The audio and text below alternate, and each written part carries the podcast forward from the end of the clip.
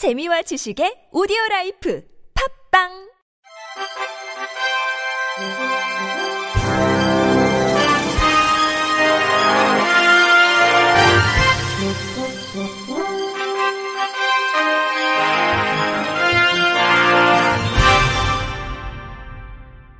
청취자 여러분 안녕하십니까? 8월 27일 목요일 KBRC 뉴스입니다. 경기도가 청각 및 지체장애인들이 쉽게 이해할 수 있고 보기 편한 장애인 재난대응 매뉴얼을 선보입니다. 경기도 소방재난본부에 따르면 애니메이션 영상으로 제작된 장애인 재난대응 매뉴얼은 소방 캐릭터 영웅이가 출연해 지진과 화재, 가스, 교통사고, 에스컬레이터 등 5개 재난 상황별로 자세한 행동 요령과 대처 방법을 이용자들이 알기 쉽게 제공할 예정입니다.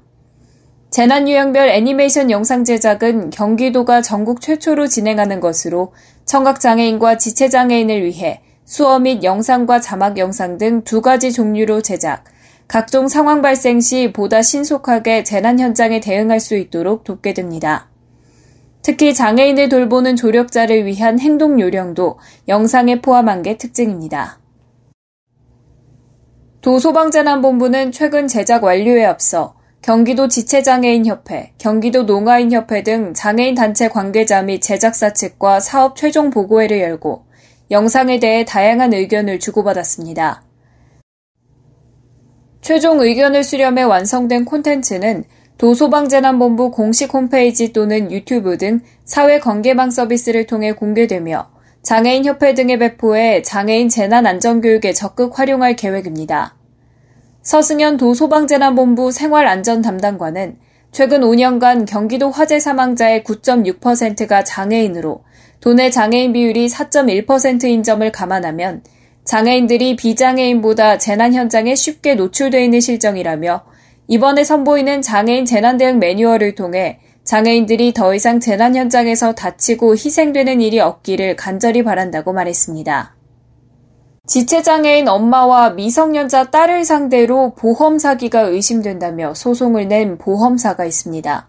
공교롭게도 이 소송은 장애인 엄마가 희귀병을 진단받은 이후 제기됐는데 모정을 울린 이 소송에 대해 법원은 어떤 판단을 했을까요? KBS 백인성 기자가 취재했습니다. 지체장애 6급의 A씨는 남편과 이혼한 후 딸을 홀로 키웠는데 걱정이 많았습니다.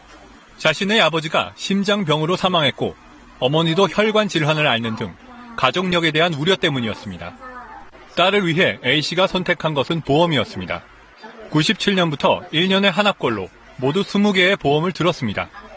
매달 내는 보험료는 최종적으로 67만 원 정도였습니다. 인터뷰 A씨 보험 가입장.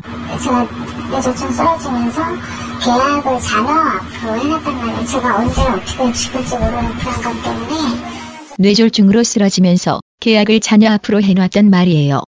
제가 언제 어떻게 죽을지 모르는 불안감 때문에 2013년에는 원인이 밝혀지지 않은 희귀병인 모야모야병 진단까지 받았습니다.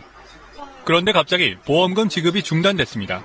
인터뷰 A씨 보험 가입장. 오랜 시간이 지났는데 지급이 안 돼서 왜 아직도 지급이 안 됐어요? 전화를 해놨더니 그때서 소송이 들어갔다고 그래서 이제 알게 된 거죠.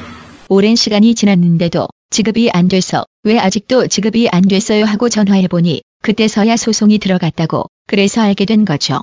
보험사가 보험 사기가 의심된다며 A씨와 미성년인 딸을 상대로 보험금 8천여만 원을 돌려달라는 소송을 낸 겁니다. 그러나 법원은 장애인 엄마의 손을 들어줬습니다.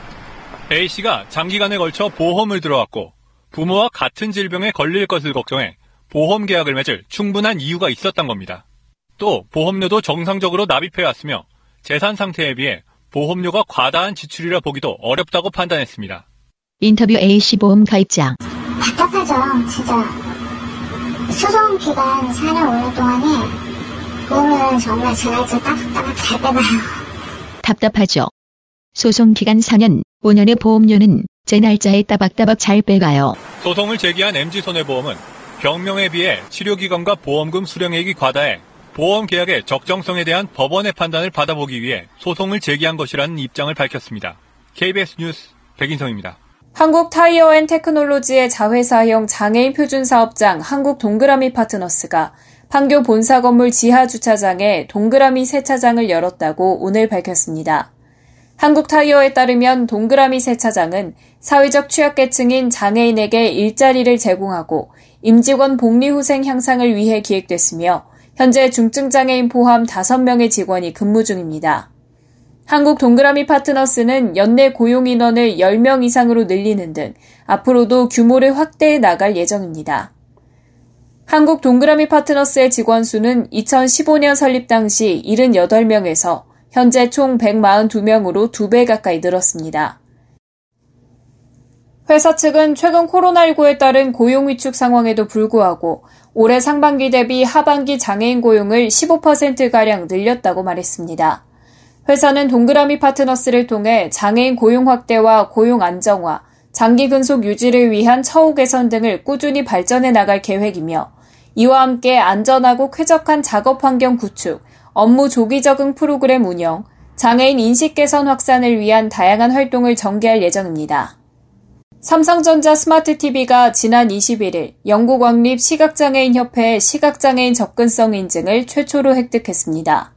협회는 시각장애인들이 사용하는 제품, 웹사이트, 앱 서비스 등에 대해 인증을 부여해 제품 구매와 서비스 이용에 도움을 주고 있으며 이 인증은 전자제품을 통틀어 삼성TV가 처음인 것으로 알려졌습니다.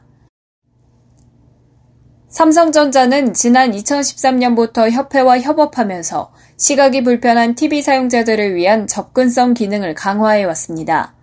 2016년엔 프로그램 정보와 TV 설정을 읽어주는 음성 안내 기능, 그래픽 정보를 불투명한 검정색 배경의 흰색 글씨로 표현해 시인성을 높인 고대비 화면 기능 등을 선보여 협회로부터 사회 공헌상을 수상한 바 있습니다.